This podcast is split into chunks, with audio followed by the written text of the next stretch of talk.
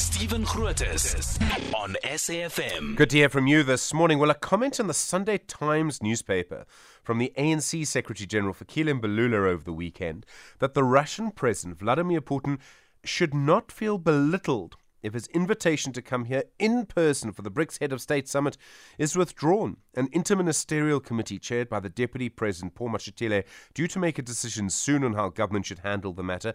As I understand the law at the moment, if Putin does come here, government has a duty to arrest him because we still belong to the International Criminal Court. You know how much discussion there's been about this issue. Obed Bapela is the Deputy Chair of the ANC's International Relations Subcommittee and also the Deputy Minister for Public Enterprises. Deputy Minister, good morning and thank you very much for your time this morning. Good morning, Stephen, and our listeners of SAFM. Do you agree with Fikile and Mbalula? Putin should not feel belittled if the invitation here is withdrawn? Well, this matter is still a bit delicate, and obviously options are being looked at, and uh, and then the Secretary General obviously was expressing the difficulty of the law, which we are a member of the ICC, but also how we domesticated the the Rome Statutes in South Africa into what we call the Implementation Act, which itself the NEC had looked at and uh, had agreed that now that we are no longer withdrawing from the ICC, we might then have to look at the amendment of our law, uh, which is what we have as an instrument to can change. But that process obviously will take longer in Parliament, and uh, and the BRICS meeting is taking place in August.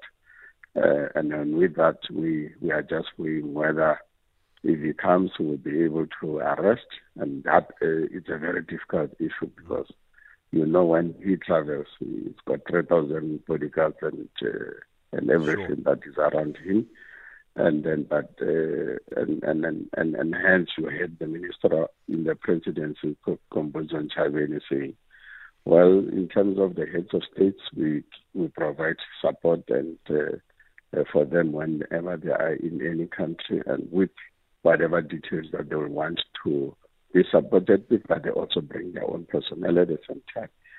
So arresting him, it's very, very difficult because you are provoking uh, a nation that has appointed or elected their own president and you come in and arrest that person because the ICC does not have its own police, unfortunately. And then, or oh, you aggravate the situation as the president of France, Macron, said that we want this man to to, have, to broker peace with and arresting him will not be in the best interest because we might be escalating that war that is taking place in Europe. And so those are the difficulties that we are all looking at, including whether uh, to withdraw the invitation because we are the host of BRICS. BRICS does not belong to South Africa. It's an organization of all those five member states. And then when we withdraw, you must also talk to the other five or four members uh, because sure. South Africa is the host. So he he was therefore expressing a view in the context of all options are available and what's doable and what's doable. Okay. Do you believe? I mean, it's very complicated, and I, I accept what you say. I can't see. Uh, I mean, the Russian reaction to us arresting Putin would be huge. Okay. Do you think we, from everything you know, from what we know at the moment, Deputy Minister, do you think we should withdraw the invitation to Putin? Well, let me lift uh, that matter to the Interministerial Committee because it has been mandated uh, at the government side because it's the government that is inviting. It's not the ANC that is inviting, but also inviting because you are the host. The organization does not belong to us. It does not belong to South Africa. It, we are just a member in the in the BRICS. Now, if BRICS members so decide that all of us were coming, it, it will be a collective decision. South Africa has no other option to can do. Yes, we may raise the issue and say maybe not, uh, maybe join this way or maybe that, but if themselves agree, because it's not just South Africa's decision to withdraw or not, but we will express obviously the difficulties that we may find ourselves in, and in terms of that law that binds us to then uh, arrest. So but arresting, as you said, uh, you will choose peace than arresting. And and, and the heavy price of arresting, mm. it's you are provocative, and then peace is what you want to continue. So if we have to buy peace by not arresting, let it be. But for now, I think let's leave until they are able to conclude on the matter through okay. a meeting which is taking place today. Do you think Putin will come? If you look at what's happening in Russia and Ukraine, do you think he will come?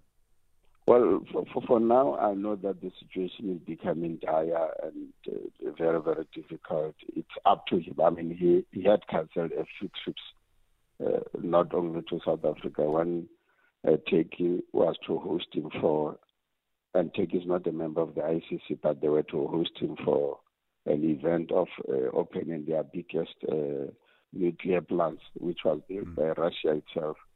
He then decided that no, let me not go for the interest of you, uh, Turkey, so that my situation does not complicate matters for you. So that was his decision. So we hope, therefore, that he might also decide himself that maybe traveling is risky because we don't know what will happen on air whilst traveling or it comes by uh, the ocean or sea, it might also be trouble. Not know. So that we leave to, to Russia really to decide. And I know that you had very strong comments and words about Reuben Brigety, the US ambassador to South Africa, after he made the claims and the famous quote, I would stake my life that weapons were bought, loaded onto the Lady R, uh, the Russian ship.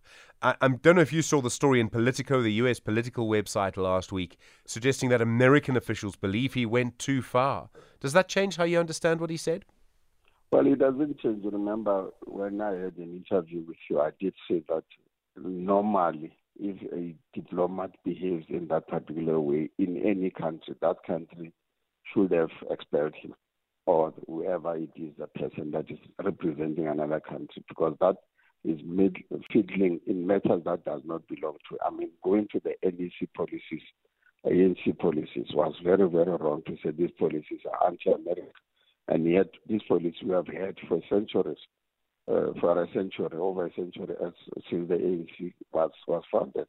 So he was definitely wrong. My view is that he has apologized. Probably the apology has been accepted by government, but that does not make him uh, right to have said those things. He has really went overboard, and I think the, the statement that was released over the weekend confirms what I've always been saying, what we have been always been saying. But there are those engagements that are still going on between the ANC and him, uh, which will one day go public on. But uh, the government also has said we accept the apology.